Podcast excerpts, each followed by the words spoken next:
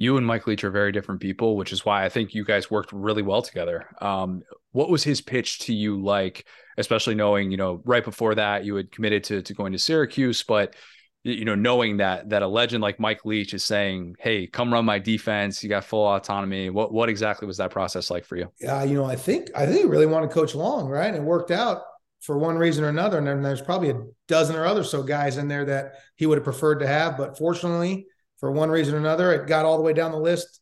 You know, somewhere in the high teens or twenties, they got to me, and I was not about ready to pass up that opportunity.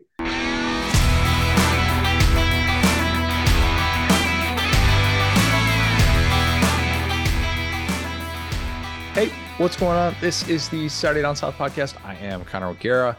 Will, fun show lined up. I am going to hand out bulletin board material for every SEC team in 2023. Uh, the newest head coach in the SEC, Zach Arnett, he is going to join us in a bit. And then we're going to close with streaming services and figuring out and lad of the week. Okay, we are talking about this before we came on. Disrespect is all the rage right now in mm-hmm. not just football, everything, right? We see this in, in the NBA. We, if you say that if there's any, and we saw the Travis Kelce stuff, and obviously the Cincinnati mayor who stepped in it, all time infamous pregame thing to do the paternity test with Joe Burrow, all those things. We that was understand. so cringe that I think it actually found a way to cancel out what Joe Burrow does on a daily basis. I got to give that guy credit because he found a way to make Joe Burrow lose a clutch game by just simply hitting him with a cringe jinx. Yeah, and you know, I, I, I take it for what it is, but like the Georgia seven and five stuff. I mean. Mm-hmm some treated the Chiefs like they were the biggest underdog story in sports history, and like nobody believed in nobody believes in anyone ever anymore. And there's always just hate constantly about teams and why think why teams aren't going to win a championship or whatever. I, I tweet about how funny it is that players and coaches all say before a game, we've got to block out the outside noise. And then literally the second the game ends, now it's we got tired of everyone disrespecting us. I don't think you could have it both ways. I, I don't know. Yeah. Maybe Maybe I'm in the minority with that, whatever. But in this era of social media, also post last dance era, I think the floodgates have opened for teams to take everything as disrespect. And look, I get it. I talked about it with Bryce Young last year, post Heisman. Why I understand how if you're really, really good, you almost have to play mind games with yourself. And it's sort of why I just laughed at Georgia playing the seven and five card, or you know, Stetson Bennett at the parade is talking about the disrespect. Though recent events have me wondering if Stetson Bennett is lacking some self awareness at a pretty defining time in his life. But that's another discussion for another time. Don't need to dig into a whole lot of that today. What I thought we would do today is just put on our hater hats. We will just give bulletin board material to every single SEC team. That way, when you know Georgia wins a title and says that people were saying that they'd go seven and five, we don't have to collectively do a mad scramble of the internet to try and find any human being, any robot, any animal who thought that Georgia would go seven and five. We don't need to do that, which all come back to right here. So I'm going to do this for every SEC team. That way, when your team wins, you can clip this. You can come back. You can try and dunk on me for ever possibly saying something negative about your team, even though it's my job to do that from time to time. Does that sound good?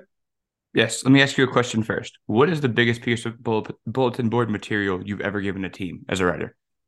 Ooh, as a writer? Golly.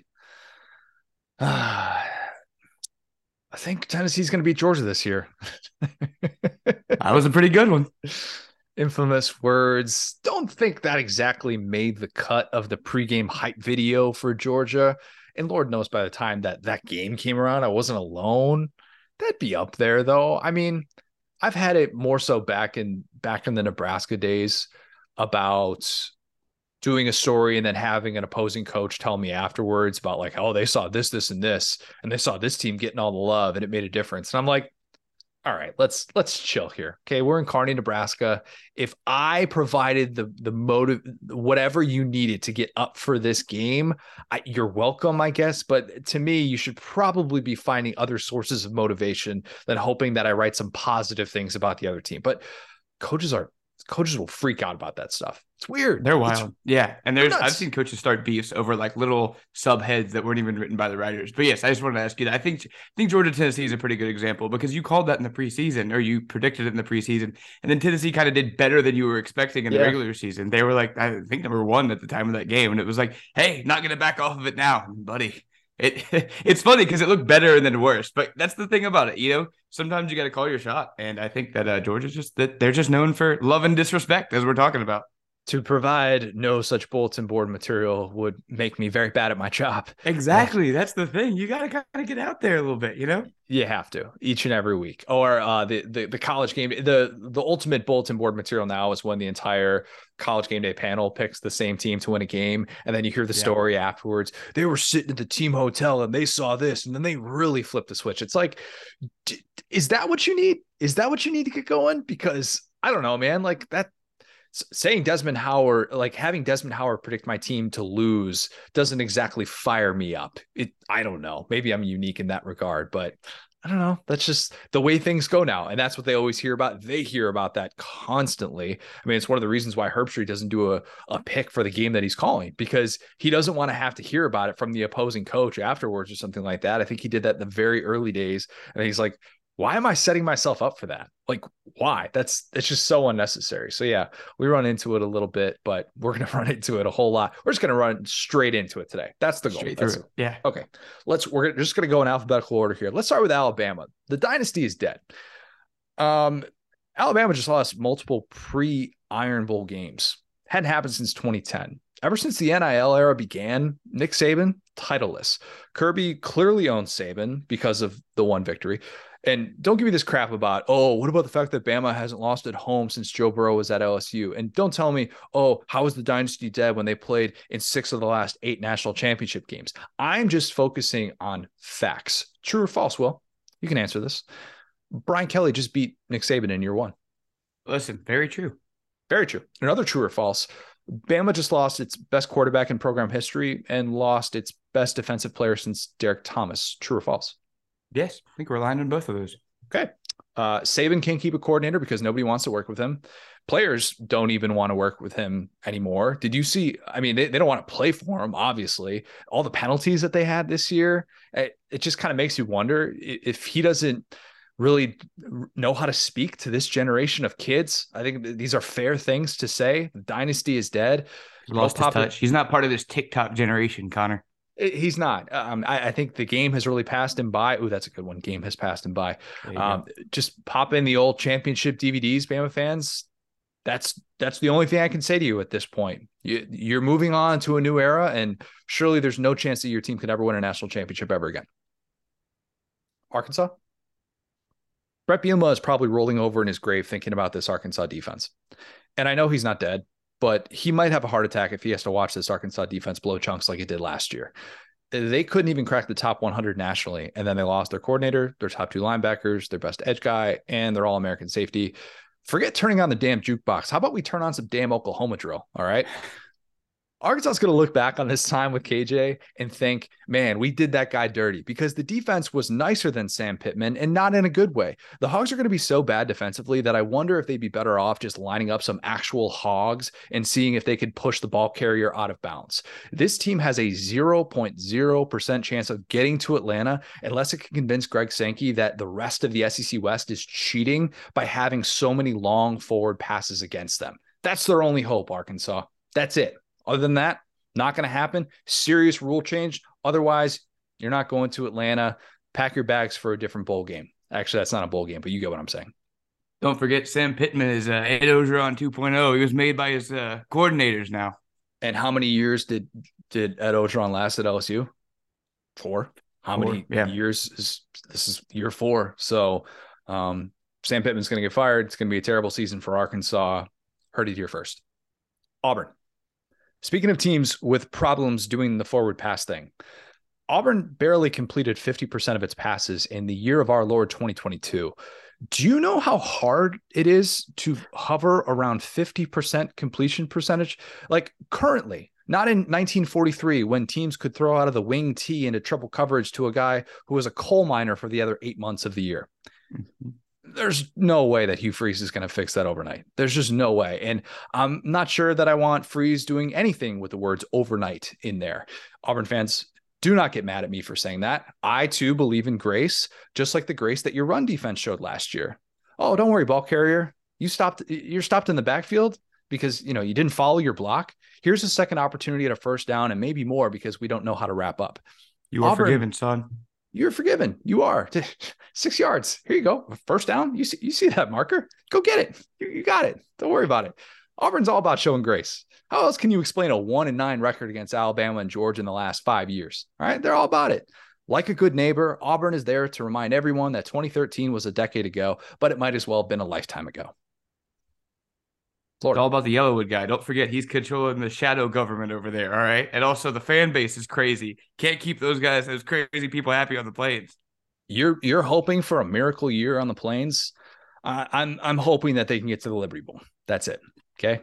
And there's not even a Vegas Bowl uh, up for grabs this year, if I'm not mistaken, because I think the SEC and Big Ten rotate with that. So I can't even sell that potential hope for this year's Auburn team. So it's going to be a rough one. Florida. a new hire, they got to stay in Vegas. Yeah. I see what you did there. I see what you did. So, Florida, uh, you know, when Michael is roasting everyone in the office and he gets to Kevin and he's like, Kevin, I can't decide between a fat joke and a dumb joke. Boom, roasted. Yeah. Florida, I can't decide between an NIL joke or a play calling joke. Boom, roasted. There's a new HGTV show where a contractor takes over these home renovations that basically were abandoned halfway through. And, and, it's really, you know, these families that are walking into these homes are like, yeah, I had a total gut job. And, and the contractor said he did 80% of the work. And this isn't anywhere close to that. And now they're just like stuck and, and, in just this financial well right now. And it's a really bad situation.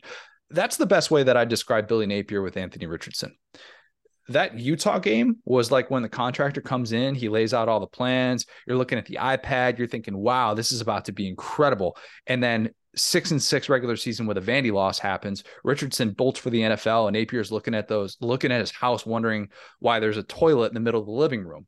This is not good the job was not finished. So I guess in this comp, the hope is that Graham Mertz is the HGTV contractor who steps in and tells Billy Napier, I got you, fam. You shouldn't have to live like this. But then Napier is like, wait, didn't you get fired from the only construction job that you ever had? And then Mertz is like, yeah, but the floorman only let me paint. And I really think it'd be best if I got to use my entire toolbox. You know what I'm saying? That's Florida. Florida is the or uh, Graham Mertz is a future HGTV contractor, so that's good. Also, I just want to say that I feel like your slogan can't be "Scared money don't make money" if you are running out of money. Anyway, great point. Great point. We're gonna get back to the subject of money in a little bit here. I promise you. Georgia, seven and five. That's what they said last year. I'm thinking six and six. Regression.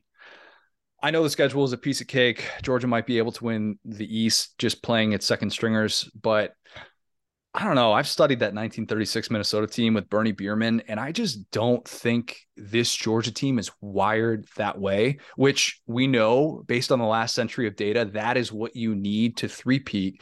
And that 1936 Minnesota team, this is what I mean by wired that way. That team was led by, of course, the great Ed Widseth, who grew up without electricity. Does Georgia really have that kind of grit? I don't. Do they have so. that kind of dog in them to where they could grow up and cook some eggs with no electricity? I don't know. People no asking. Find me a team MVP on Georgia who grew up without electricity. Okay, they, they, they had... practice facility in Minnesota. All right. Yes. They're using snow to keep themselves warm up there. Yeah. Instead, Georgia players are all focused on dunking on people on the internet. I've got uh, a lot of culture questions with Georgia. Guys transferring, guys getting arrested. Makes you wonder is Kirby losing control of the program? We all know that they got lucky against Ohio State. They avoided playing Bama, didn't have to play Michigan either, and they were playing really well in the regular season. Uh, I'm not even sure if that that we can count this as a real title because TCU would have gone five and seven in the SEC. So what did that really prove? 65 to seven. So if you think about it, what did Georgia really accomplish last year, or really these last two years, because they couldn't even win their own conference the year before? And last I checked, winning your conference is supposed to mean something. So Georgia probably six and six, definitely not in the same breath as 1936 Minnesota. Come on, the haterade was right there. They didn't beat Saban this year. Come on, they're still one yeah. and one against Nick Saban in these two years. Yeah. So I, I don't know that we can officially be on board with any talk of three-peat. And even if we could, again, 1936 Minnesota was a buzzsaw. Kentucky. Kirby might actually unplug the electricity to the training facility. We didn't let him know that we're kidding. I know. Just don't don't do this. Don't do this. A lot of all their video from their social department is just in the dark. It's like what happened? He was listening to this podcast the other day. He had lowered his voice since. Anyway. Just get like all the like the shadows of Ed Widseth coming up, flashing. You see nothing else but that. Yeah, that's that's the way that Georgia's got to tap into that grit this year.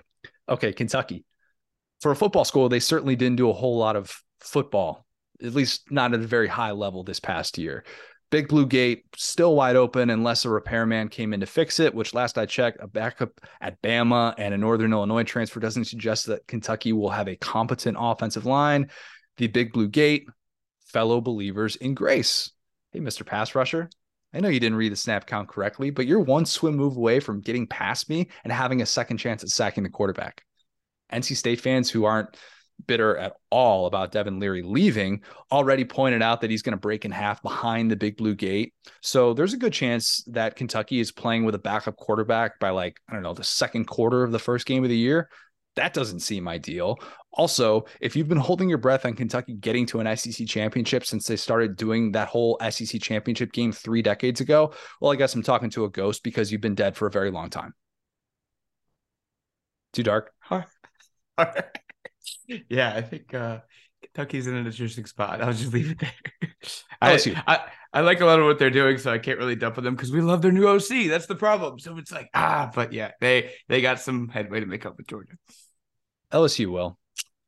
I'm not saying that Brian Kelly can't beat a top five team, but I am saying that he's only done that once in his entire coaching career, and he needed Trevor Lawrence to get COVID to have that happen. Brian Kelly needs to do some more dancing with recruits once they get on campus because grinding to get the commitment is great. But last I checked, it's only worth it if they actually play a game for you.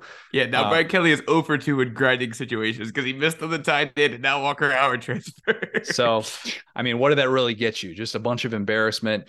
I, you know, w- w- these are regrettable things that he has clearly done. TBD uh, on the culture fit discussion with Brian Kelly. I know that was a very popular topic around this time last year. Uh, LSU's culture isn't to lose four games and celebrate a coach for that. 2022 was not LSU's culture. It was LSU's breakup culture. That's very different. Like, you know how calories don't count after a breakup? It's the only time in your life when you can justify eating the entire pint of Ben and Jerry's. This was the only time in which it was okay that LSU could miss an extra point to lose a season opener in New Orleans, or that it could get blown out by a pair of SEC East teams, or that it could puke on its own shoes against an A&M, an A&M team without a shot at bowl eligibility. Brian Kelly was still able to come out of all of that smelling like roses because LSU was at the breakup stage where it was like, okay, if you just take a rinse shower and put on pants today, you're better than you were yesterday. And I know, I know LSU fans, beating Bama isn't the equivalent of a rinse shower and putting on pants, but you saw the block in the back. Basically, LSU lost five games if we want to count that, which we should. They'll probably lose at least five games again this year. I'll I'll go one more than that. I'll say just like Georgia, six and six. That was funny. Rinse shower. I, I I think the easy slander for LSU is like the Minnesota Vikings of the SEC. They won all these one score games. They should have lost to Arkansas. You know what I'm saying? So I he can't can't keep quarterback talent. Yeah, I think I think it's next year's could be interesting for LSU. They could win 12. They could win eight. Just depends. So hey, there's your haterade right there. It's about those one score games. Is New England clam chowder a banned substance? Can we test it? It was clam chowder. LSU is not the same. Very different. So get on that, Sankey. Mizzou. If we're being honest here, do I really need to provide Mizzou with a nobody believed in us piece of ammo? Do I? Um, just hop on the old Google machine, search Mizzou football. Or if you really want to see the disrespect, search Eli Drinkwitz contract on Twitter and see all of the positive thoughts on that. The Mizzou only person that believes in their coach is their AD clearly, clearly. Mizzou used to be the ultimate nobody respects us team under Gary Pinkel. That's the irony mm-hmm. of this. Then after 2013, 2014, AP voters in the preseason, they're like, all right, you know, Mizzou, here's your respect. We're going to start you in the top 25 going into the 2015 season. And then Mizzou goes five and seven. And in the first month of that season, they lose to Kentucky. They fall out of the top 25 and they play just two of their next 94 games as an AP top 25 team, which were losses to Vandy and a bowl game to Oklahoma State when they had Drew Lock. Mizzou got that preseason top 25 love back in 2015 as the nobody believed in us team the year before. And then they went 47 and 50 overall with a 25 and 41 record in the SEC over the next eight years, only one of which was a winning season. Mizzou, like, I'm gonna be honest, I don't need to give you bulletin board material. You kind of just give bulletin board material to yourself each and every year. Don't have to get real creative. That's proof is in, in the pudding right there. Mississippi State. Tell me the last time a bald coach won the SEC championship, Will. I have no idea. Yeah. You Never? can't. Yeah. Uh, it's it's never happened. Um, Mike DuBose is the only guy who has won an SEC title who even looks like he's losing his hair now. So, I mean, it is not age well. it really is not. Um, since they started doing the whole, as I said earlier, playing for a conference championship thing, East versus West, no bald coach and no coach with a shaved head has won it. As long as Zach Arnett opts for that hairstyle, Mississippi State has a 0.0 chance of winning the SEC, and that has nothing to do with the fact that the Bulldogs only had one winning season in SEC play in the 21st century, and they still lost arguably the three biggest games on the schedule that year. Even as 335 appreciators, pistol recognizers, I don't know. We got to come up with something better for the pistol. Um, I can still say with certainty. uh, I don't believe an MSU team who has averaged 4.4 points per game against Alabama the last five years is about to win the West call me a hater or just call me the guy who sees the 200 to 1 odds for MSU to win a national title on FanDuel and says, if I ever even think about that bet, I should probably just donate that money to charity and charity instead of like FanDuel or something. Be a better use of my funds overall. Almost. Cowbells or PEDs. You heard it here first. they know cowbells. those cowbells, they wouldn't have a home field. cowbells, clam chowder, confirmed PEDs. Get them out of this sport. Ole Miss. Well, you're gonna like this. Um, Lane's wins age worse than an avocado. They do. Yeah. Of all Lane Kiffin's wins as a head coach, here are the only instances of him beating a Power Five team who went on to win nine regular season games. 2011, USC beat Oregon in Eugene. Oregon was number four in the country at the time. Kind of uh, didn't necessarily kill national championship hopes. They still had an outside chance to be able to get there, but any possibility of a return trip to a title game did not happen. That's it, though. That is the only time that Lane Kiffin beat a Power Five team that went on to win nine regular season games. He is one and 19 in those games. That is bad. He's about to begin year 12 as a college head coach. I'll give you your disrespect right here, Ole Miss fans. You've got yourself viral Dan Mullen. That's that's what he has been. Sure. Uh, well, I'm look, I, I'm I'm feeding everything that you're going to be saying about Lane for the next three years. As long as he's making nine million dollars a season, these are going to be the points. We'll circle back to this. We'll say this is the bulletin board material. This is the anti-Lane argument. Like, I get it. You've got one of the best schemers in all of college football. I will not take that from Lane. But can he actually lead you to the promised land? No way. Besides, like Lane, Lane is just here to have a good time. And as long as Nick Saban is on those sidelines at Alabama, he is going to have a boogeyman. There's a new movie out called Boogeyman.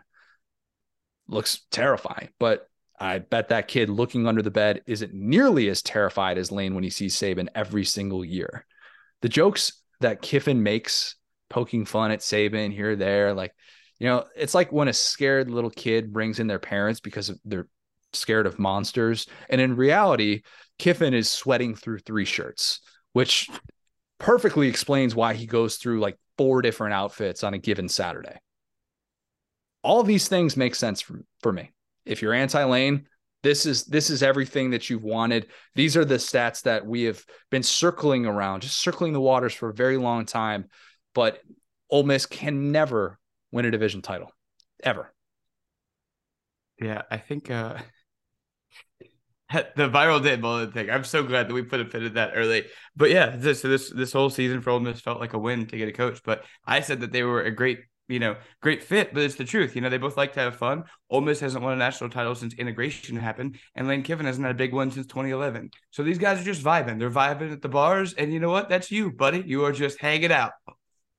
That's look, that that that's the vibe. That's what he's going for. If if we want to sit here and pretend like beating Kentucky when it's number seven in the country in the first month of the season should count as a top 10 win, and you know, ignore the fact that they ended up with seven wins, that's that's fine. You can use that as your pro lane argument. This is your anti-lane argument. Hey Connor, what's Lane's biggest win at Ole Miss? Some would say it's Indiana. Some would say it's Indiana. There is a case to be made for that. I might actually go with A&M in 2021. Um, that LSU win felt big at the time, didn't really end up being that big. Um, yeah, I'd probably go with A and M though. I think A and M when they host they hosted game day that day too. I want to say um, that would probably be my leader in the clubhouse. But yeah, Indiana. A and M well. Indiana. Yeah, South Carolina. Before I start, this is the one that'll most likely make its way back into a locker room, even though this is all clearly tongue in cheek. All right, don't get too upset about this, please don't. Beamer, turn up the volume a little bit. Thank me later. I'm giving I'm giving you everything you could want. Okay. South Carolina is still being used as a stepping stone program for some, not for all, but for some. Marshawn Lloyd, Jaheim Bell, Jordan Burch, they all left for bigger, more established programs. Circle back to when you hear Beamer say, after some sort of Toby Keith, how do you like me now win this year? We're not a stepping stone. That's that's going to be a nice little hat tip to this discussion. We'll remember that. Put put a pin in that.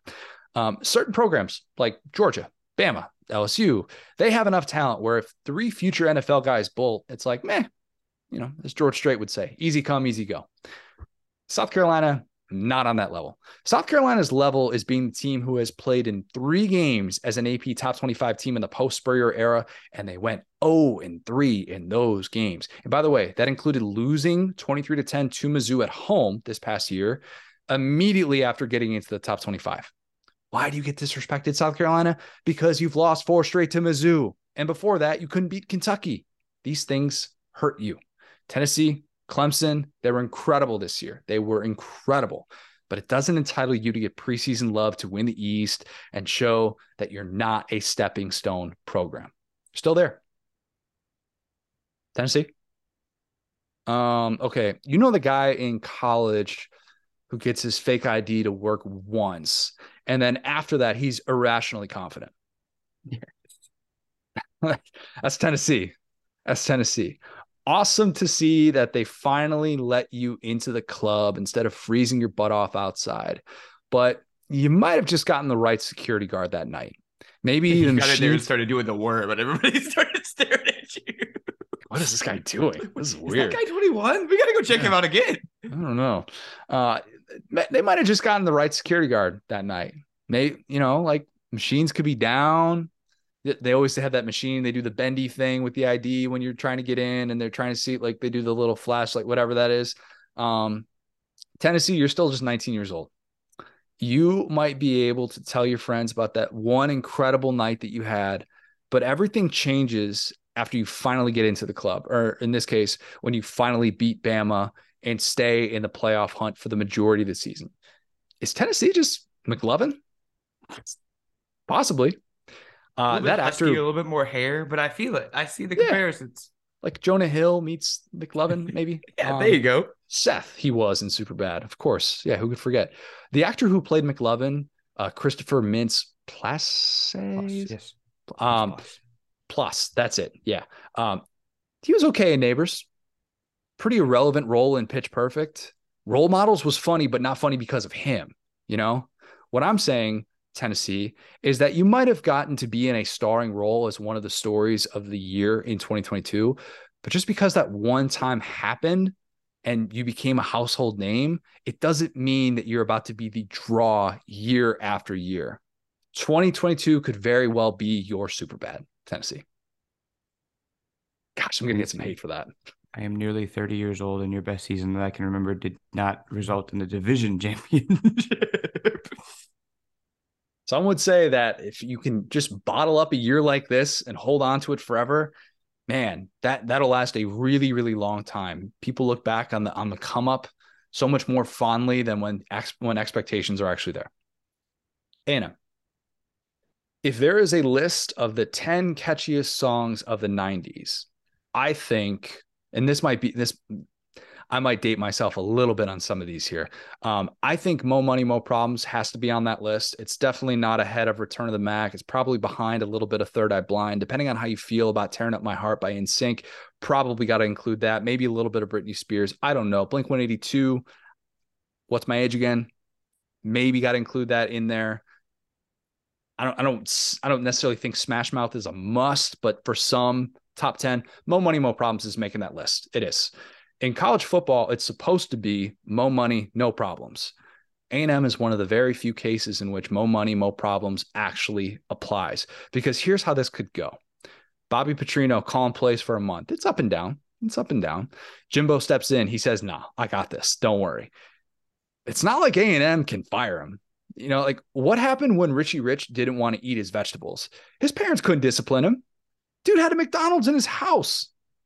They can't do that. Jimbo doesn't have a McDonald's in his house, but he does have 76 million reasons why he could pull the plug on the on the Petrino experiment and cause an internal blowup to leave A&M falling short of expectations for the third consecutive year. Or maybe because expectations are so low and only three people that I've seen so far have A&M and they're way too early top 25, don't know what they're thinking. Maybe A&M can rise above expectations and go 9 and 3 and another Jimbo extension is on the way. Thus, more money, more problems. That was art. I feel like the catchiest songs of the '90s is gonna start with "Heads Ringing" by Dr. Dre, but I'll I'll take any of that. Um, but still anyway, Dre, still Dre's all time. Oh, that's all. Yeah, he has a lot. Anyway, um, I think that was 2000. Anyway, so point being, yeah, I think I'll just keep it simple with A&M. You can buy cars, but you can't buy respect, like Bitty said. I mean, now I'm thinking about the, the catchiest songs of the '90s. Um, jump around, Oh man, that's up there. That's uh, that's up there. Somebody's gonna somebody has a list and catchy. I'm not just saying best songs of the '90s because then people are gonna if you just say best songs of the '90s, people are gonna start throwing in grunge songs in there. And look, I'm, I, grunge isn't no Pearl thing. Jam. I don't know look, any of those words. That's not catchy. like yes, exactly. That's my point. It, we're just talking bops here, bops only. Let's end with Vandy. How do you keep track of bulletin board material if you're Vandy? Serious question. No idea. They've given up at least I hope, one of my responsibilities when I interned at the National Baseball Hall of Fame, sick brag, um, was clipping articles from any publication wherein the organization's name was referenced. And I would put these in a binder, pretty standard intern protocol. Whole lot of hate thrown at the voters that we would just have to be like, oh, yeah, even though we don't control any of that, here you go. People are talking about us. Can you imagine putting that binder together for Vandy? it's probably just easier to find the people who don't say, yes, Vandy will finish last. Like you find the media member who picked Vandy to win the East, and you just sit down with them, you find out everything about their entire life, and you see how their brain works. I still don't know who did that. I made a vow on this podcast that we would figure out who in the world did that. I wonder if Vandy knows. They have to know, right? This I is mean, why defunding journalism is bad because prime Deadspin would have been all over that. You know, I'm not at a place where I think we need Deadspin in this world, or at least what they've become. But I agree with become. that sentiment. But what they used to be, that like the Teo Deadspin, that guy would have his whole face on Deadspin right now. The Vandy yeah. voter. Are we talking Brett Favre, Jenn Sterger era of Deadspin? Does that count? I, I guess. I guess so. Some are saying, but yeah, um, that that needs to be figured out. That would be the most important bulletin board material that Vandy could have is just being able to understand who said that, when, where, and why. What I've always wondered is if, like, so we remember the most infamous bulletin board material provided in recent memory in the SEC. I would, if, if we're doing a ranking of that, it's very obvious. Bama, you're next. 59 oh, man. Oh my god, that that one is an all timer. If you follow Marlar on social media, I think he says it once a week. I think it's his background photo on Twitter. um, there's like, like, it's like a Horcrux from Harry Potter. Like yes. when your hand starts to write on the sign, we want like your hand just freezes. And it's like ah. Nope. No. Voldemort's stepping in, and this is not happening. You are not just going to be able to kill this Horcrux. Um, I've always wondered if Bama could even use that as disrespect. You know, like did Bama just treat it like a piece of fuzz that lands on your leg, but it isn't even really worth it to bend over and remove it? You're kind of like, eh, all right, that's part of my pants now. I'm not, I'm not reaching down all that way. That's not worth my time. But yeah, uh, if you want bulletin board material, Vandy, um, know that I haven't stopped laughing at Clark Lea saying that very famous line at SEC Media Days quote, in time, Vanderbilt football will be the best program in the country. Barring any world wars, I just don't think that's possible. I think we would need an apocalypse as well on top of a world war. Um, we definitely need a draft, multiple drafts within that war. Um, and then maybe, who knows? Never say never. That's a different world that we'd be living in. Post apocalyptic, post draft. I think all those things would be on the table.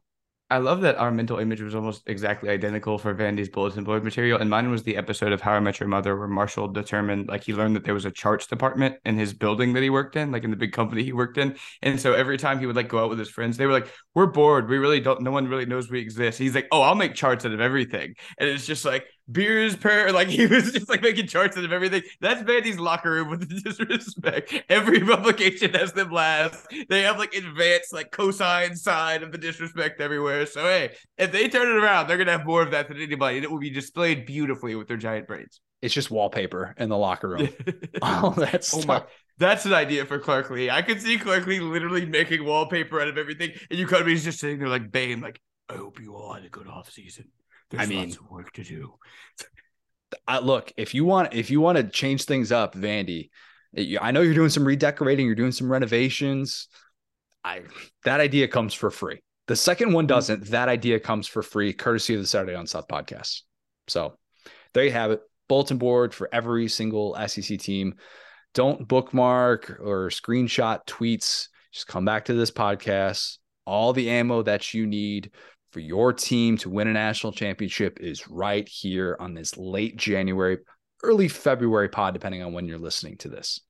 Any other thoughts on bulletin board material before we kick it to Zach Arnett?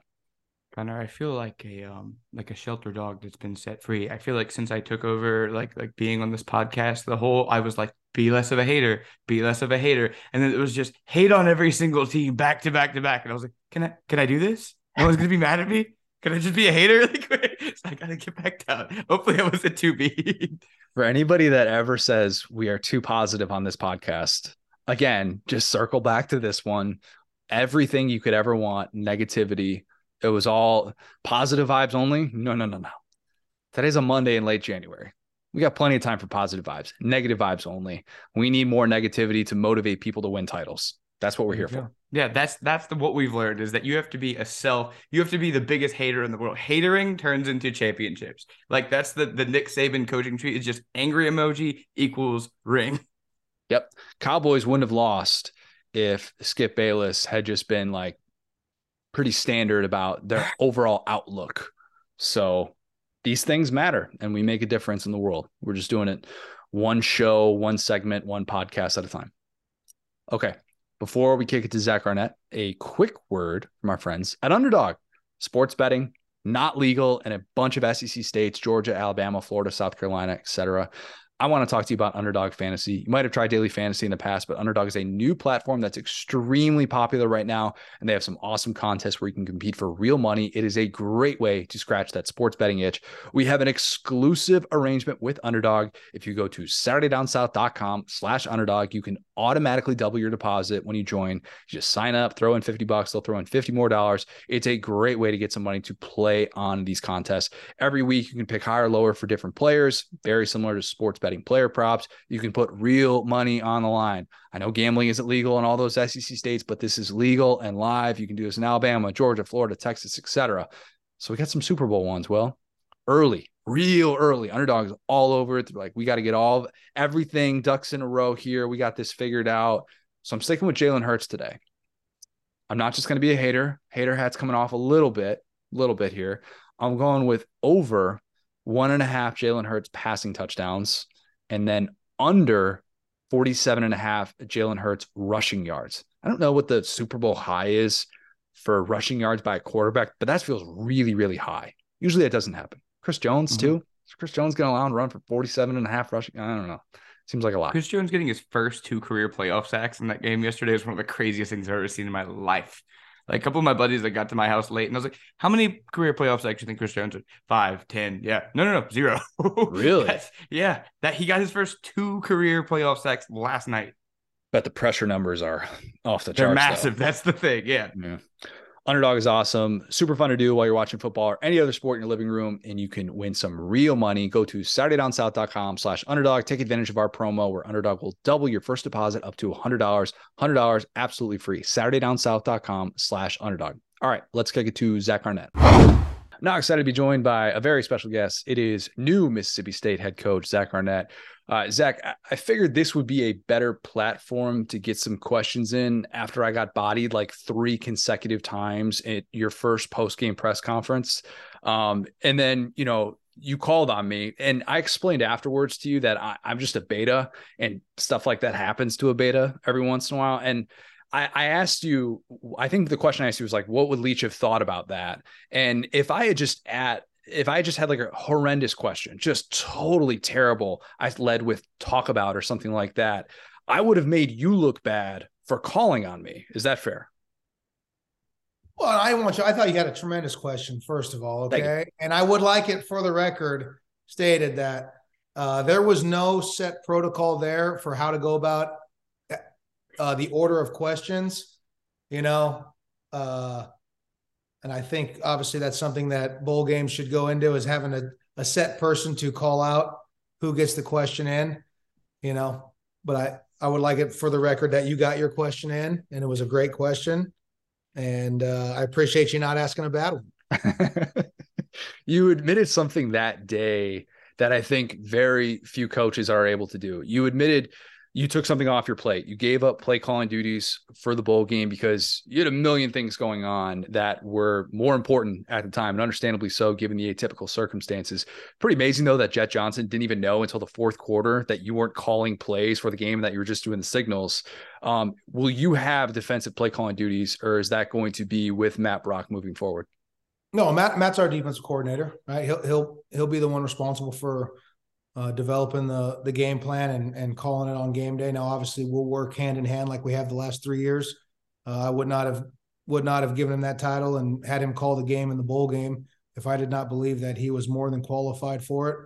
Uh, obviously, other people are going to get to know him more now with his new role, but I can say working hand in hand with him for the last three years, uh, his daily approach to everything he does, but his preparation, game planning, recruiting, I, I knew I knew our next defense coordinator was already in the building. And so it was incredibly easy for me to do all the other things that came with being a head coach and hand off play calling duties to him in the bowl game. And uh, obviously, the results spoke for themselves on that day. And I believe it's going to be the same thing moving forward. Is it a little bit of an adjustment for you? You're wearing the suits now. You're the CEO of the program. It's it's a little bit different, isn't it? Yeah, uh, Brandon would like me to, or SID would like me to grow some hair, you know, get the new slick haircut that obviously is required of head coaches. Uh, they got me in a little diet weight loss program. What? Right? So, yeah, no, I'm enjoying it. I'm enjoying it. Obviously, uh, you know, with the calendar the way it's been the last several weeks, obviously it's been very recruiting heavy, right? You've been on the road, um, recruiting, trying to finalize your class, and now as we we're back in, uh, with signing day fast approach, and now you kind of you jump back into football. So get back more into my element uh, in the film room, long hours reviewing all your cutups from the season and trying to improve upon your schemes, and then getting ready for spring practice. True or false? You tried to hire as many bald coaches as possible. That is I'm, mm-hmm. I'm, worried, you know, psychologists talk about implicit bias or things like that. But man, when you do see the staff, it's like a haircut like your yourselves right there. I mean, that was a non-starter. You had no chance here. okay, so you're getting away uh, on the offensive side of the ball. It's it's a diff. It's going to be a transition away from the Leach air raid, which is one of one. I mean, we talk about the air raid and how common it's become in the NFL and college, but really the the Leach air raid is is so unique because of how high volume it is from a passing standpoint. You bring in Kevin Barbay to run the offense. We don't see a whole lot of pistol formations in the SEC what kind of prompted you besides the baldness uh, what prompted you to want to go in that direction? And why did you like him schematically at least with the way that he's typically operated? Well i just think you first of all you dig into the stats the analytics you try to find uh, ultimately the game comes down to scoring points right? And so you look at scoring efficiency what play callers places they've been who've done the best job of no matter what getting results putting points on the scoreboard and he has coordinated some of those top offenses year in and year out. Uh, you know, we'll see how much of the, a pistol plays in what we do. Uh, but you do see it. I mean, we've we faced it on film a whole bunch over the last couple years. Uh, defenses obviously try to find ways to scheme up back location and things like that. The pistol makes that harder on the defense, um, and so that you know maybe not in every play facet of of what teams have done in this league, but we've seen it quite a bit versus offenses we faced the last several years. Um, but you know, you talk about that transition from from the air raid.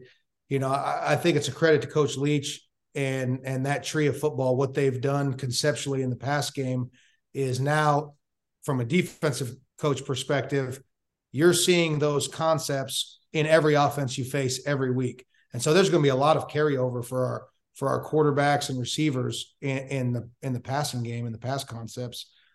Uh, and then obviously we got some talented tailbacks here. We got some big athletic, physical offensive linemen, and we think we can utilize and do some things in the run game to uh, create some more explosive plays in, in that aspect of the game, and that should open up more opportunities in the pass game. How does that work when you have a guy who's been around like Will Rogers has? Do you I, I, know that you're you're making a move for the future of your program obviously but does he get sort of a, a spot at the table to be able to consult with him on kind of like hey what are you looking for in terms of an offense to run? Because obviously a guy who's got as many reps as he does he's going to have some sort of involvement or at least a takeaway from that process of who you bring in. Did you sit him down and kind of explain hey this is what we're looking to do and was he an active part of that process to find kevin barbay uh, I mean, was he involved in interviews? No, he was not. Not the interview. Yeah, yeah. Like no. the it's sitting him down and being like, all right, like what do, no, what do I think. Well, first, I think that's pretty. That's kind of a. It's gonna be a long-winded answer here, but that's okay. Okay, first and foremost, I think it speaks to who Will Rogers is. Okay, the quarterback position obviously is is unique in that only one guy plays, right? And we see probably more transferring in the quarterback position than any other position across football or more notable transfers. Okay. Will Rogers made it evident from the very start that, hey, coach, I am a Mississippi State Bulldog. There ain't no way I'm looking to transfer. And I know that you and the coaching staff you assemble, everything is done with the best intent of the program moving forward. Right. So he made it very clear from the start hey, you don't need to worry about making me happy or catering to my wants or needs because I'm a team guy. That's why he's been such a successful player that he is. That's why I mean, if you if people could see his daily approach, that's why you want him as a captain and leader of your football team because he is a team guy. The team comes first. Okay, and then I think as he learned more about Coach Barbay and looked at, hey, this is an opportunity for me to right grow as a quarterback, get into some things in reads and progressions that haven't haven't really been exposed to and develop some some skills that could maybe better set me up for making a run at the next level. And so it is really it's really beneficial as a head coach to know that when your quarterback and leader of the offense is that kind of guy and has that mindset, it makes it really easy to go about conducting a search. It's a good point because you just don't know. You don't know until you know. When you deal with these guys, and, and Will's obviously wired way differently, but you don't know going through that. And in this day and age, it, it just seems like one thing can happen, and then boom, a guy like that is gone. You're like, oh wow, that happened quicker than I could have imagined. And the aspect of recruiting your own roster. Um, when and why did you fall in love with the three three five? Well, you know, I played in it, and then I uh, worked that was my first job and I worked in it ever since. And so I guess you could say uh, I haven't been exposed to anything else. you know, uh, the the brand or tree of it that I'm from, uh, and we, meaning the guys I've worked with and learned under, and who are still running it, our kind of tree of it is ex- incredibly multiple. You know, we say three three five, and most people think that means that's your formation, right? You got three defensive linemen, you got three linebackers yeah. off the ball, you got five DBs. That could not be further from the truth in regards to our style. Three three five for us is just the guys who are on the field. You know, I mean, it's no different than other teams saying, "Hey, we're a base nickel team, right? We're a four two five nickel." Well, that's great. We're a three three five nickel. I mean, we we get into even structures defensively probably 50% of the time, and we're in odd structures probably 50% of the time. So for us, it's it gets our best 11 players on the field, right? And it allows us to be multiple and do a lot of different things. Right. I, I sat in a whole bunch of offensive coordinator interviews, obviously, over the last month, right? And it's typically all your same buzzwords. We want to be multi-formational, multi-personnel, multiple schemes. Well, it's the same thing that all these all the defensive guys are saying. We want to be very multiple in what we do, right? We don't want an offense to be able to scheme us. I mean, you know, we all go to the same coaching uh, professional development clinics. Hey, sell multiple. You're very multiple. So, um, hey. but that is what I love about our our the three three five and what it allows you to do. Sliding doors moment of your life is choosing to play baseball in addition, or rather choosing to play football in addition to playing baseball which you have more offers playing baseball coming out of high school. I was reading a Sports Illustrated story. You raked, man, like 477 average, 20 bombs, drove in 141 runs, not to pat you on the back too much here, but did so for a team that won 70 consecutive games, which in baseball is just unheard of to do something like that. But you decide that summer before you're going to be going to college that you also want to play football for New Mexico. How pissed were the baseball coaches when you told them that you were ultimately going to stick with football? Oh, that's a long story, but uh, fortunately for me, and this is kind of way things have worked out. I've been incredibly blessed in my in my life. I think a, a, a guy they had signed at New Mexico on the defensive side of the ball backed out of coming. I think it was like July Fourth weekend, right? So just a few weeks before training camp, I got a call up from uh, from who was my recruiting coach at New Mexico at the time, saying, "Hey, a scholarship opened up opened up last minute. It's available if you want it. Obviously, I jumped at that opportunity. One, I, have kind of always been my first love's always been football. I mean, I love baseball, but it was always something to to do to get back to football season, you know. Uh, and then obviously, as you guys know, football is a full ride scholarship sport. Baseball is obviously you have to divide up between I think you know 13 point something or 11 point something scholarships. So everything is a partial. So financially, it was a, a great opportunity for me also. But you talked about some of those stats. Fortunately, I don't know, in, in Albuquerque, New Mexico, springs are known for the, the wind blowing. And oh. the baseball field that I played on just happened to be situated where the wind was always blowing, you know, from west to east, which is home plate to the outfield. And so I got a lot of high elevation, wind aided hits and home runs. Just tweak your swing to be able to adjust to the ballpark. That's that's no, incredible. See, yeah, you hear all this about uh, launch angle and all this stuff now that is talked about. If you grow up playing baseball in Albuquerque, man, you can hit a infield pop fly. It might carry for a home run with the way the wind blows sometimes in the spring, and so it's all about launch angle. All right, what's the tape measure? The tape measure shot that you had. It can be wind aided. I don't think any, nobody's going to care about that. Oh man, I I don't even know. I wouldn't even begin to throw out false numbers here. At 500 feet, one time it just took it and it just rolled and it just just kept going, and that's that's the best when you get one that that the wind is behind, and you're just like, yeah, I got all that, and I'm getting some help. That is that is few. I would say, you know, we played our playoffs. We're in uh, Albuquerque Isotopes, AAA teams park there uh, in Albuquerque, and I I did hit a home run in in one of them playoff games, but when you start talking about these loaded bats, you know that back in the mm. day when I was, you could be playing with them minus ten or whatever between your uh, length and ounces. Those those days are done in baseball. So heck, I think I think my home state they've gone to wood bat actually in high school baseball. They have. It's and I think I'm all for it. They should we should go to that. Get games get done quicker. Uh, pitching and defense are much more emphasized. You just want your numbers to stand. You just want to be at the top of the record books for all that no, stuff. No, I wasn't at the top. Trust me, I wasn't at the top.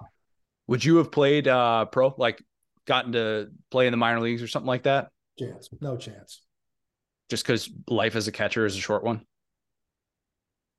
No, I mean I was, uh, you know, five nine and below average speed and uh, probably an average arm. Yeah, I don't think I don't think my future was in baseball any more than it was in football. To be a to be a role player and a team player, and hopefully then move on to coaching afterwards. You did something that's is pretty atypical for for a young coach. You stayed in one spot, nine years at San Diego State. I get you know the relationship with Rocky Long, obviously you know playing for him and and being able to kind of have him as a mentor in this business. But I mean, living in San Diego for nine years, that had to play a part in some of that, right? Oh, I'm not sure. I no, I did not choose to stay. I was lucky enough to be kept around, right? And it speaks to the success of that program. Uh, I feel guilty talking about my coaching biography or history because to to really only work in two places and now get to be a head coach. I mean, it's uh, I, I I have guilt over it. Nine year, first nine years of your career as a graduate assistant, and then at San Diego State and down there in, in San Diego where the weather's phenomenal. And then after that, get to be in the SEC West and now a head coach in the SEC West. I mean, I uh, I do. I have some serious almost guilt over that. Uh, not so much that I'm going to turn down the opportunities, but uh, you know, for one reason or another, either professional advancement or you don't win enough games and there's changes in programs. A lot of times coaches have to move. And I was lucky enough to get with a head coach in a program that was incredibly successful over those nine years at San Diego State, and I was able to stay on and and work my way up.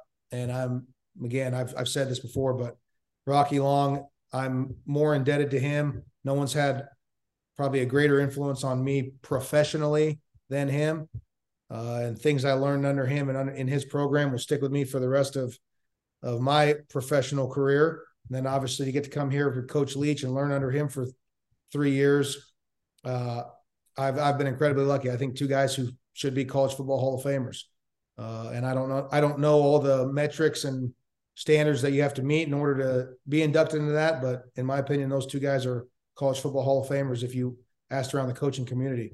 And so to learn under them for the last 12 plus years has uh, been a blessing you and Mike Leach are very different people, which is why I think you guys worked really well together. Um, what was his pitch to you like, especially knowing, you know, right before that you had committed to, to going to Syracuse, but you know, knowing that that a legend like Mike Leach is saying, "Hey, come run my defense. You got full autonomy." What what exactly was that process like for you?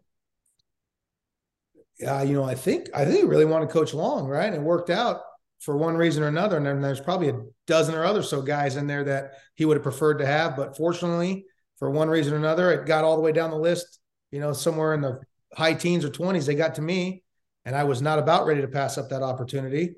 Uh, but I can remember him, you know, we had a long phone conversation. We had talked before too, because when he was at Washington State, he had an opening, a defensive coordinator opening. Uh, so we had we had already known each other a little bit and conversed several times. But it essentially come down to, hey, I want to I want to run a specific style of defense right? The tree you come from, I want to run an attacking, aggressive style of defense. And I want to know if you're actually uh, brave enough to call it when the when the bullets start flying. It's one thing to say in an interview, and it's another thing to actually do it when you can have egg on your face because you call a a dumb blitz at the wrong time, and it may end up an explosive play for a touchdown.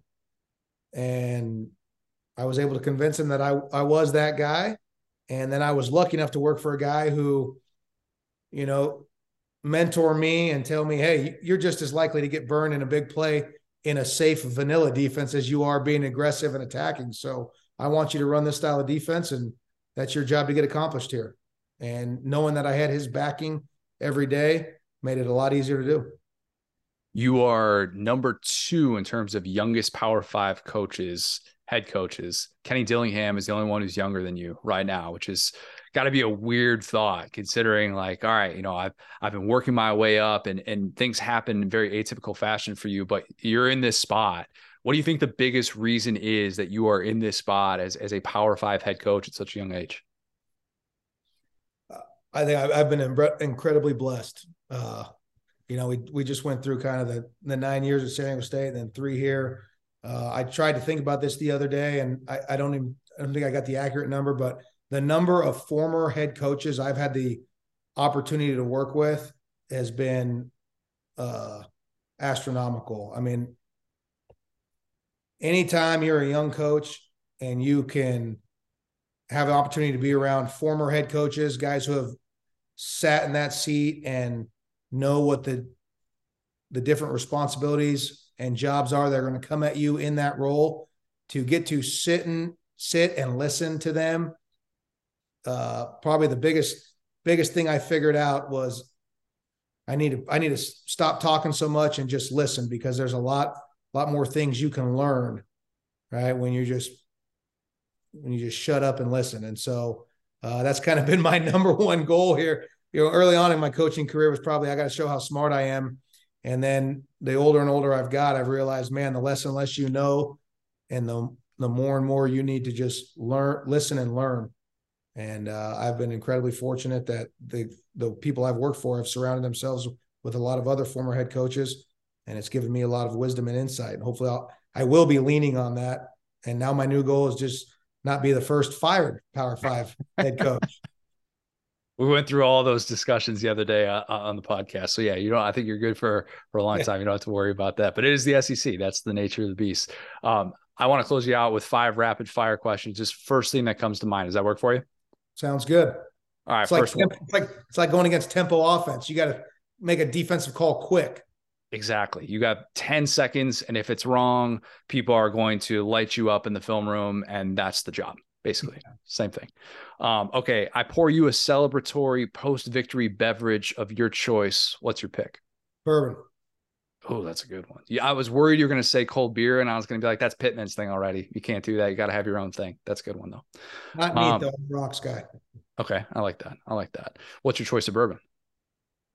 Mm, usually something in the wild turkey family. I like a little spice. Like that. Like that. Okay. Okay. Uh, you are, as we discussed earlier, not losing your hair, but you shave your head like Billy Napier does. What is the thought process behind that? my hair grows out like like a chia pet. You know, it just goes straight out. It never lays down or anything. Uh, and then it's actually much easier to if you wake up a little late and you got to just head straight in. It's less likely to show if you have a shaved head.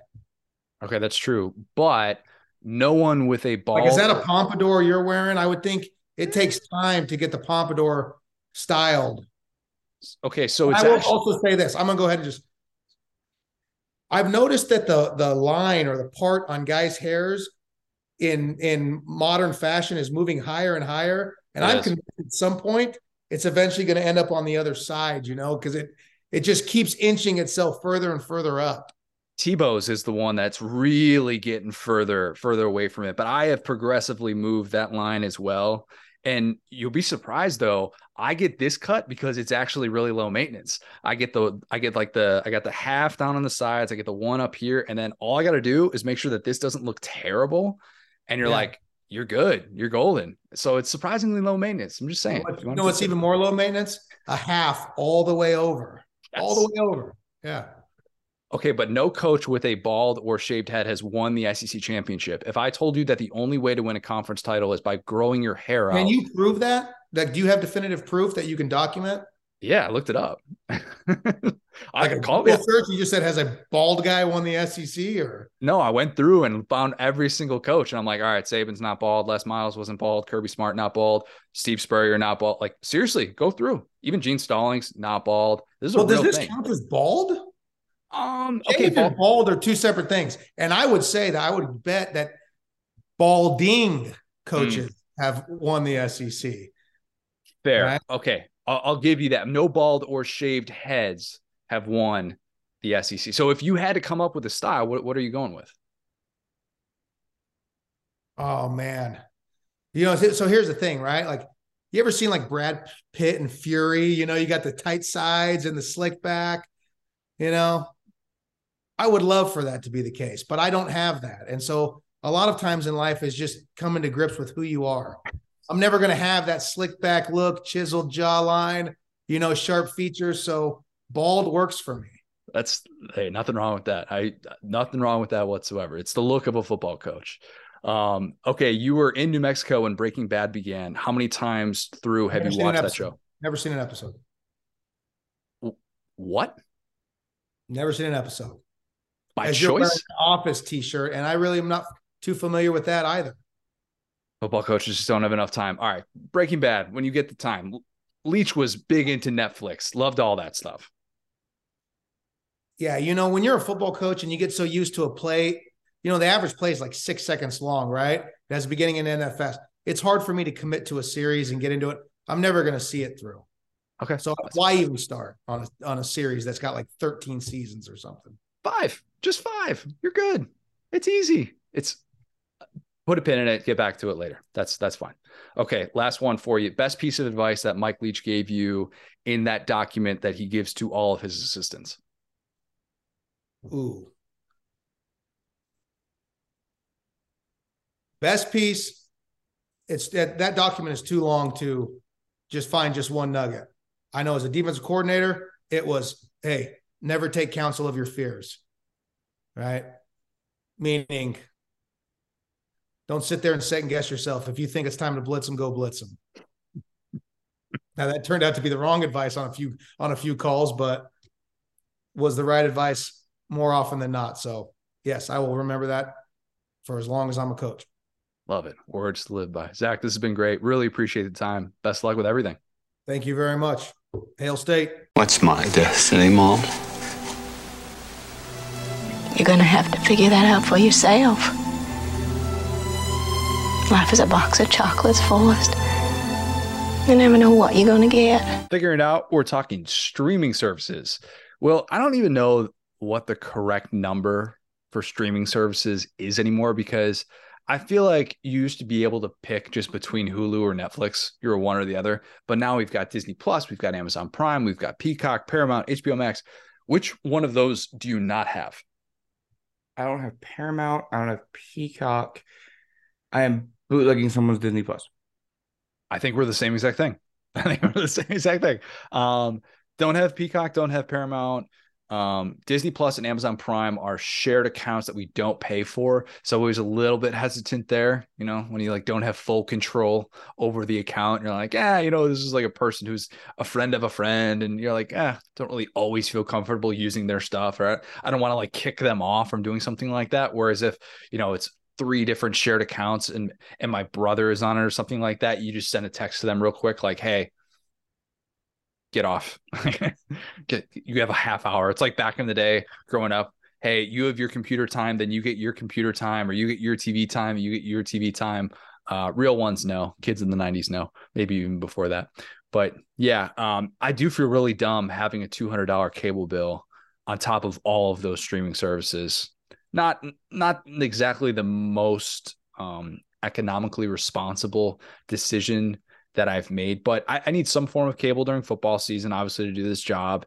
And then I used to cut the cord during the off season. I really did. But then like spring games, NFL draft, college basketball, I was like, let's just keep it. So it's kind of where we're at right now. Um, question. Which bear is best? No. Uh, question. what streaming service do you start with when you want to watch a movie? Okay, so the the the answer and it's the wrong answer is Netflix because every time I hit the Netflix button because it's right there and I'm like, there's nothing on here, and then I hit up on HBO Max. That is that is it. That, that is the correct answer. It is always scroll Netflix, scroll Netflix. Oh, we're through the comedies. Oh, we've seen this. I, if they just change the covers, which I know they do that periodically, but if they changed them more often, I would probably watch so many different Netflix movies. But because I feel like I've seen it a million times, I don't know how many times I've seen that cover for Leap Year, but I'm not watching it. Change the cover at least. Make me watch it. Maybe they just changed the cover and I'm going to watch it. I don't know. But it feels like I run into the same thing over and over again. And then we just end up going to HBO Max and we eventually find something. But if I find a movie under 10 minutes, like in under 10 minutes of, of just searching, I'm happy. Like that's that's a win for me. Are you guys able to successfully do that in under 10 minutes? Yeah, I think uh, this is such a great topic because like I've literally gotten to the point where it's like if I want to watch a specific movie, you just Google that movie and then streaming, and then you usually end up on Vudu, which is the funniest thing in the world because it's like three dollars. And you're like, all the elite movies. Like if you want to go watch like The Godfather or something, or like I was trying to watch Fear and Loathing in Las Vegas the other day, and I was like, oh, this is on Vudu, so I got to pay an additional one time fee. And I almost prefer that, honestly, to what we have going on here because you're right. Like you just scroll and scroll and scroll, and then the worst is when you have like a room full of people and you're just like, this is like kind of a side tangent, but my buddy the other day just like did that and decided in three seconds on Hulu he was watching Family Guy, and I was like that is such a pro move to just like streaming service, family guy, like it or don't, and just walked out of the room. And I was like, you know what? No one's going to complain about that. Okay. There's nothing you could do in that situation. And when you're hosting people, I agree. Just put something on, have it be background or whatever. Stand up is kind of weirdly good for that sometimes, mm-hmm. which that's not always where my mind goes, but I'm always happy when I put on when it's you know you're having four people over you kind of want background some sort of background you're not really super locked in but you can kind of peek in every once in a while but yeah it's it's totally different when you're when you're with your significant other versus when you're with a group like that like when i'm when i'm with lauren she will say um i'll watch whatever you want to watch and I'll pick like Rocky Four. and she goes, Do we have to? And while I love Lauren to the end of the earth, sometimes sometimes it can be just a little bit difficult when she doesn't want to provide input but i know that she would just prefer to watch something very lighthearted and probably something that we've seen before and we're circling back to. I've done a total 180 on julia roberts total 180 i said before she was a home wrecker. I don't know. I've kind of done done the rewatching. Um i'm pretty woman. Pretty woman yeah. Runaway bride like she's got some good roles. I'll give her some credit. She's got some talent. She might make it one day. Um, but yeah, I, I, if we're going to get ice cream or something like that, I have to have whatever we're watching queued up because I do not want to be searching for 15 minutes or 20 minutes trying to find something while I'm watching my ice cream melt. And Yeah, I can go put it in the freezer, but then I got to walk all the way over to the freezer. I'm like, just have something queued up beforehand. That's the only way to do it. Here's you a question on something great here though, which is that having the remote in any of those situations, especially with a group of people, is like the most nerve wracking thing because you have the illusion of choice of theoretically being able to watch anything that's ever been created. Yes. So if you're holding the remote, you're like, boom, I got 30 seconds to really wow these people and throw something on because individually everyone's like, oh, I would just throw this on. It's like, good, go find it. And they're like, I don't know where that is. And then you're like, what's your second choice? And they're like, I don't know.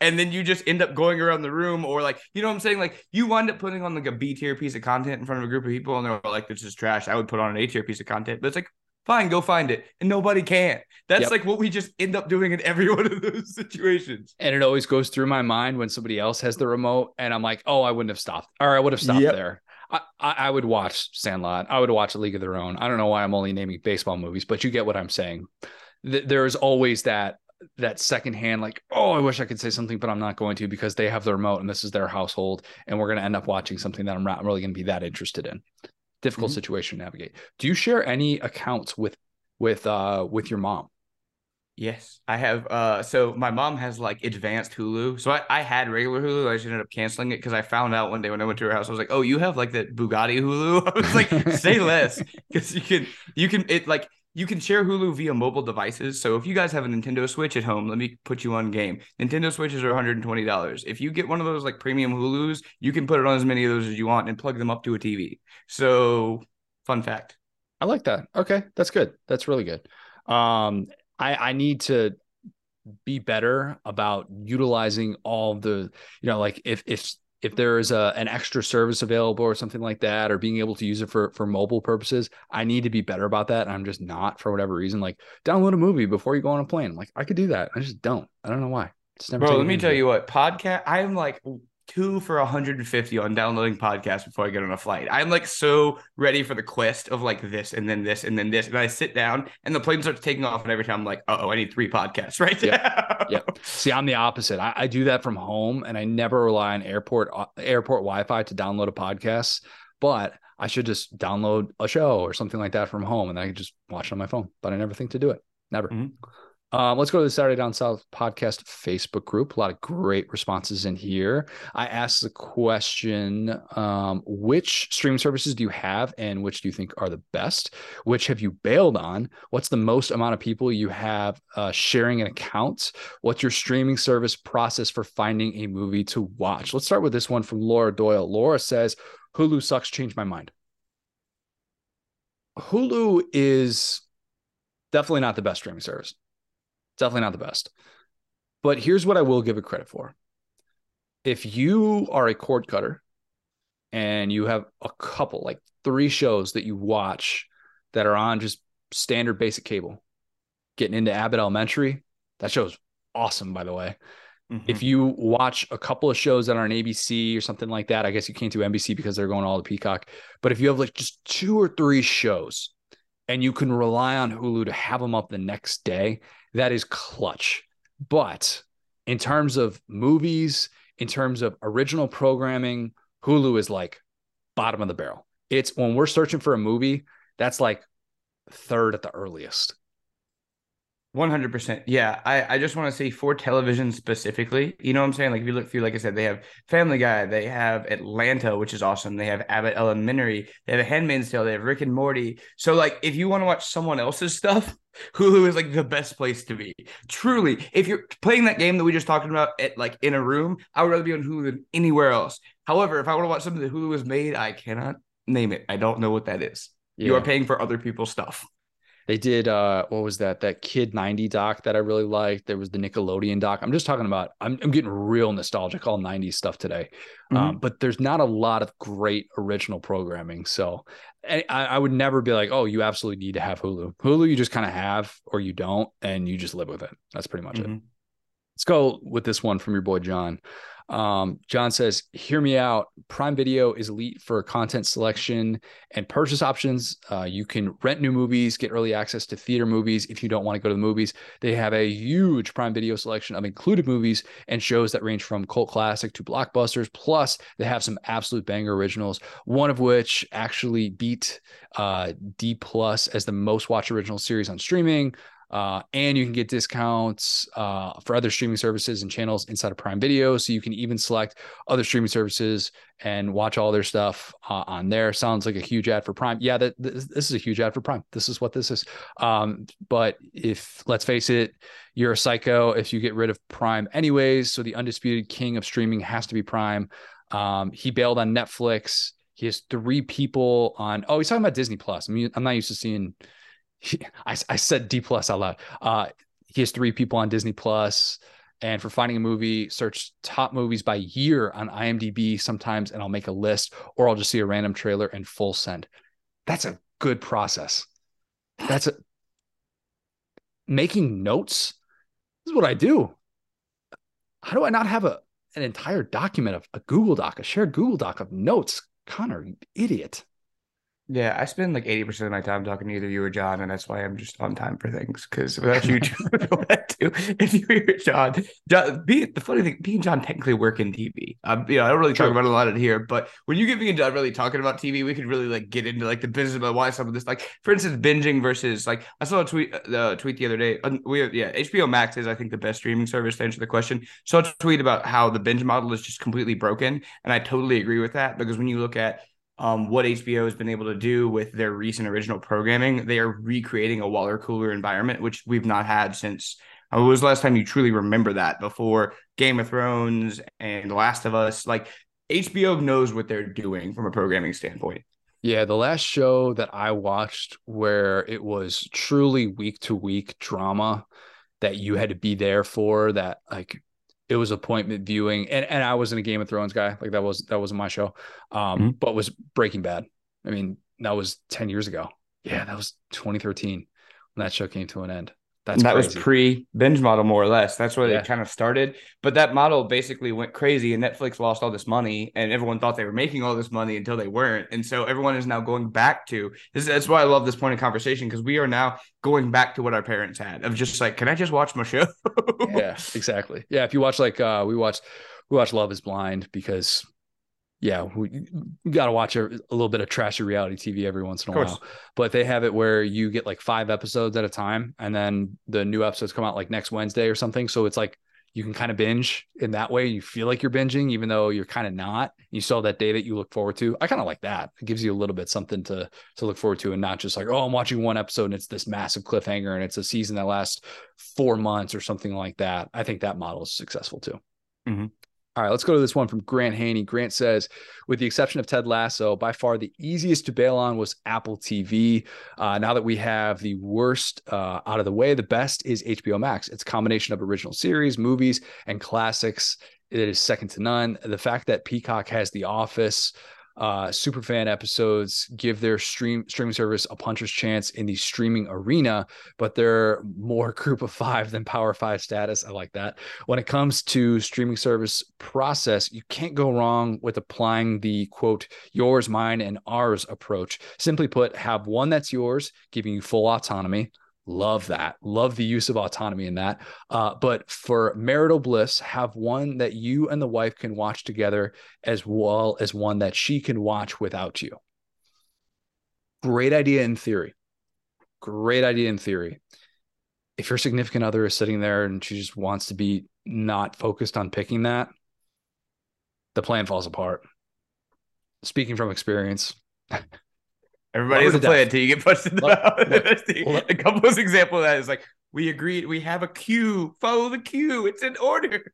yes, love her to death, but that's that plan's got some holes in it. I'm just saying, great idea in theory. All right, let's go to this one from Dave Kozart. Dave said, We've had YouTube TV ever since PlayStation Vue was discontinued. Uh, is that how you, that's how you say it? Vue, right? Yeah, view. Yeah, Vue is sneaky good, but YouTube TV has won me over. Easy to use interface and every channel I want, except the Bally's Regional Sports Network. The home screen algorithm is based on what you watch, so I don't have to scroll to find games. My wife also has Netflix, Amazon Prime, and the non-live version of Hulu for her shows. We did have HBO Max, but uh, put that on pause until Succession comes back. I find it to be best for movies. I guess I should have included YouTube TV in here. A little bit of a different. It's almost like I mean, you would put it's like YouTube TV or cable now, you know. Yeah, YouTube TV is something that I think I'm going to end up getting when my current like deal runs out. I'm in an interesting situation. I even talked about this. So basically, my high speed internet comes with free cable, uh, like basic cable. Oh, So that's all nice. like the SEC game of the week, um, the NFL games, anything on terrestrial, right? I can watch live, which is awesome. I have it in my like like my biggest TV, and so every week when I watch games, I'll put on the 3:30 SEC game in real time in HD, and then my my two side TVs have Chromecasts on them, and I will like throw to those two sides. Um, and I'm gonna miss that if I if I do cut the cable. But the funny thing is, right, talking about YouTube TV, the experience of watching NBA games at other people's houses and like everybody has like a complicated way to get an NBA game on your TV because League Mm. Pass is horrible. And me and my buddy Peyton have a joke about this. We're like, he'll come over to my house. And I'm like, yeah, just like give me a second. I gotta log into this, cast this, da, da, da. And then like I went over to his house one time. He's like, oh, I'll just throw on the Pels game. Took him like 10 minutes. I was like, ah, aha, this is easy for no one. I see. So yes, I wish we could just go back to paying for cable. Is my my answer.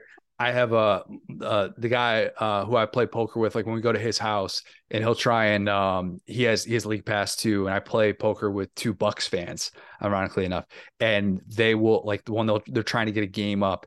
It takes at least ten minutes every Yep. single time. They're like, "Oh, Bucks Sixers are on. Let's see if we can get NBA TV up." And it's like, "Oh, we got to go through this platform and this platform, and then oh, you know, it's streaming, and then we got to re-upload." It's like, oh my god, this is a a process. YouTube TV.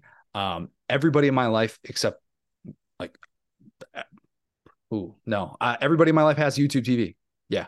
I can I can definitely say that. My brother has TV, my mom has YouTube TV, so whenever I go to their houses or something like that, it is great. And it's great for sports and the fact that you can record and then be able to watch stuff like that on your phone.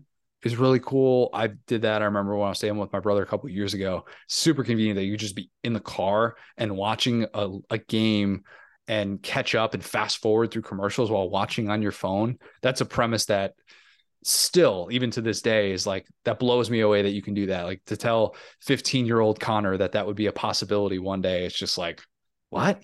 How, how would that work? That doesn't make any yeah, sense. That- that's the. It feels like uh, YouTube TV and HBO Max more or less have it figured out. And and but this is a good question. It is related because talking about watching live sports is streaming, right? But it's it the live aspect of it, you know, there's like Hulu with like live TV and all that. That aspect of it is different from like watching recorded series because you need completely different equipment. You need completely yep. different setups.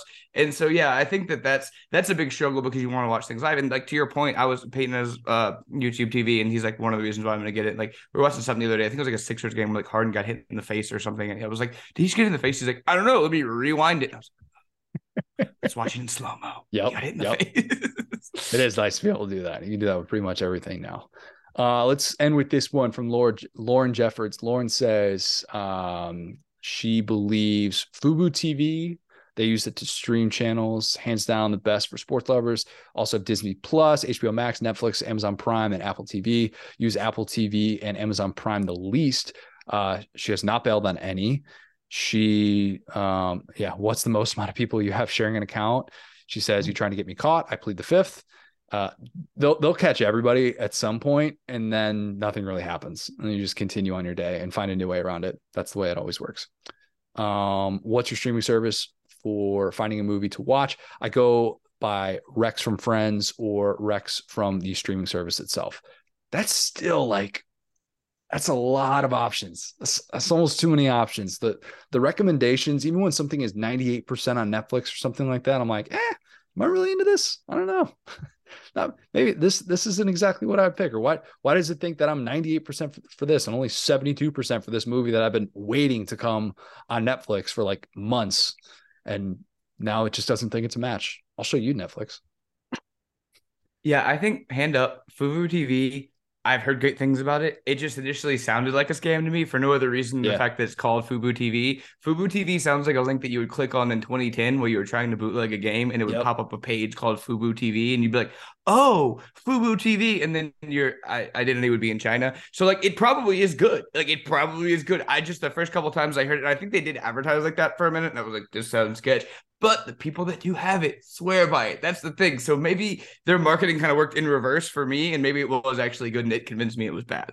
I had the exact same thought as you, and it's I I've, I haven't gotten it for that exact reason because I I still always register it as sketchy.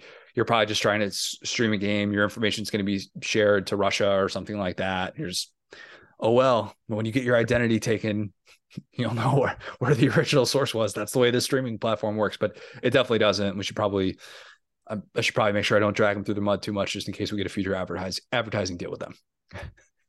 I don't think any streaming services listening, we can be bought. We will dump on cable all day if you give me your streaming service for free. So absolutely, you know, hey, we had a little, little, partnership with Sling TV back in the day as well. Yeah. You know, I'm just saying, streaming services, give us a call.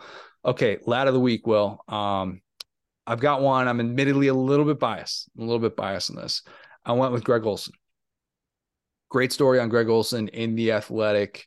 Dude is going to be calling the Super Bowl with Kevin Burkhardt, which is crazy, crazy. But I think Greg Olsen is already one of the best color commentators in the business. And I trust me, I watch a lot of football. I listen to a lot of these people on broadcast, and I think he is fantastic. When you listen to him back to back with Tony Romo, I have no idea how people can say that they prefer Romo over Olsen. I just don't get it. I don't get it. Um, I think Greg Olsen is so smart. And because he's a former tight end, I love that he can break down the trenches play. I love that he can talk about the passing game too. But even if I didn't once own a Greg Olsen Bears jersey, I think I got rid of that a little bit ago. I think I did. Um, I'd still say that he is one of the very rare instances of a guy who didn't have to pay his dues and didn't really need to.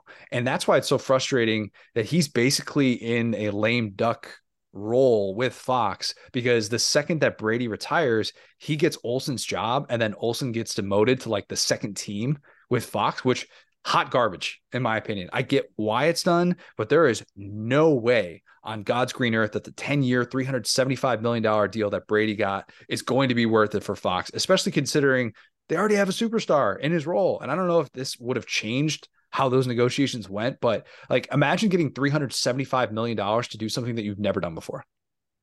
That's Tom Brady. Like that. And I get it. It's the name. He's arguably the best football player ever. I just, I don't like the way that it's playing out. And I respect the hell out of G Reg, who is far more than just a member of the seventh floor crew. I hope, I hope plenty of people get that. Don't listen to that one with your kids in the car. This quote from the athletic though is just perfect. It's, it's this is like chef's kiss for me he said, uh, I knew this year was going to be a weird year because I was going to answer this question every single time. I said this to Kevin Burkhardt. My only option right now to make a career out of this is to be good. That's it. I didn't play quarterback. I didn't play for the Dallas Cowboys. I don't have a gold jacket on. I didn't play in New York City. The only way I can do this is if I'm good. Whether that's good enough in the long run, I don't know. All I can control out is going out there and having fun and giving a fun broadcast. We love that. Love G Reg. Love him. Love G Reg. Yeah, I, I think the thing about that that's a little bit puzzling is the amount of sure people that hate Tom Brady. Like, I feel like if you even like Peyton and Eli, I think are pretty well liked, but it's like if you're gonna pay this huge payout to this guy who like most of America probably doesn't enjoy seeing when they have to watch him. Now you're choosing to put him in the booth when he's watching other games. It's like I've never I'm gonna keep my Tom Brady hate to a minimum here. I've just never thought he was a particularly interesting guy. I just kind of thought he was like a weirdo, like with I Eli. And, yeah, like with Peyton and Eli, like I see that, you know, I've joked about them over time, but watching them like t- talk and be funny is great. Like with Tom Brady, I'm just like, yeah, I know you're a weirdo. Like I, I know that the what you do is different, but it's not particularly interesting to me because I also kind of probably just know you're doing HGH or something. Like I just it, anyway. So point being, like it's never been like, oh, he found the the seed, the the secret of youth. It's like this guy's just a psycho. Anyway, so yes, I think that's great. I love Greg Olsen. He's one of the few guys like as a rival of the Panthers have had some likable lads, man. They had him, Cam, Steve Smith, yep, uh, Beason. Like they've had Luke Kuechly was cool. It's been really hard for me to hate the Panthers, and I love I love Greg. So um, yeah, mine's I'll keep it short, very simple and, and a little bit obvious, but I feel like Andy Reid. I feel like Andy mm. Reid's been awesome. Um, and and when you think about make, becoming the story, right? This whole story this week, Pat Mahomes is he hurt? Kelce is he going to play? You know, Joe Burrow is the second coming of Tom Brady. He's unstoppable. Burrow Burrowhead, all the stuff with the mayor, all that different stuff. And on the other side of it, you know, the Eagles are this new fun team. They've now made two Super Bowls after firing him, where he has himself made two Super Bowls since then, or three Super Bowls since then. Sorry, he went one and one, and this will be his third. So it's just it's very interesting that everyone is talking about. You know, I'm sure lots of people are talking about it, but I'm sure all these compelling storylines aren't. Or, or, or I'm fascinated that he is not the number one storyline because he's the one thing that kind of brings it all together. You know, uh, not only the Kelce brothers playing each other, but also him returning and playing the Eagles, who are his old team. And, you know, he obviously gave his heart and soul to the city of Philadelphia. They love him very much. It wasn't like a messy breakup. They just had to go. But it's one of the few that I feel like both teams could say they won. You know, I mean, yeah. the Eagles are obviously here with their second head coach since him. They haven't really found stability necessarily, but they've found a culture which has kind of held this whole thing together. With Andy Reid, he's proven that he was more than just those rosters, that GM, that administration. He's now found Pat Mahomes and kind of had this whole second wave to his career. So, yeah, I'm, I'm really excited for the lad, Andy Reid, who is just a great guy by all accounts. I'm old enough to remember when Andy Reid couldn't get to the Super Bowl, couldn't win the big one.